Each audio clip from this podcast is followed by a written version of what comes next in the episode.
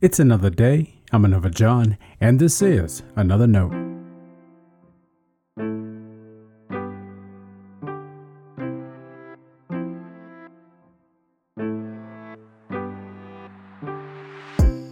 Today's edition of Another Note is titled Uncertain Prayers.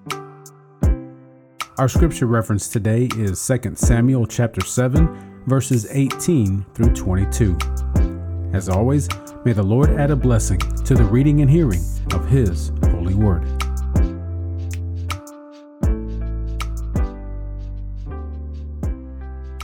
Then King David went in and sat before the Lord, and said, who am I, O Lord God, and what is my house, that you have brought me thus far? And yet this was a small thing in your eyes, O Lord God. You have spoken also of your servant's house for a great while to come. May this be instruction for the people, O Lord God. And what more can David say to you? For you know your servant, O Lord God. Because of your promise, and according to your own heart you have wrought all this goodness, so that your servant may know it. Therefore you are great, O Lord God, for there is no one like you, and there is no God beside you, according to all that we have heard with our ears. This is the word of our Lord. Thanks be to God.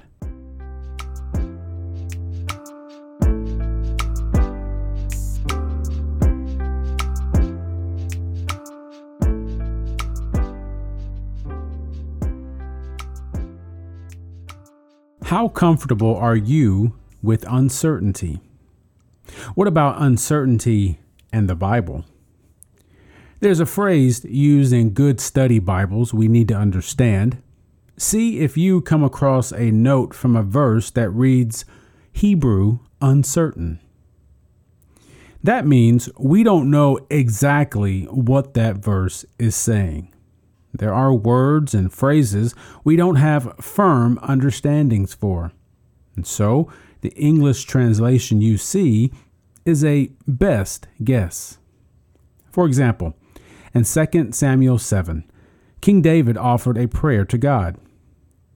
The king was able to rest from fighting his enemies and was ready to build God a house. God told the prophet Nathan to tell David to wait on that. God would build David a house, a great lasting name. And David's response was a humble prayer. The king acknowledged how awesome a promise it was for him to receive. At the same time, it was a small thing for God. Such great things for us are such teeny things to God. David said, you have spoken also of your servant's house for a great while to come. That is, David's line will continue. And then David said, May this be instruction for the people. Well, we think that's what he said. It's one of those Hebrew uncertainties. Most commentaries acknowledge that, some explain it by suggesting David's prayer was in fragments.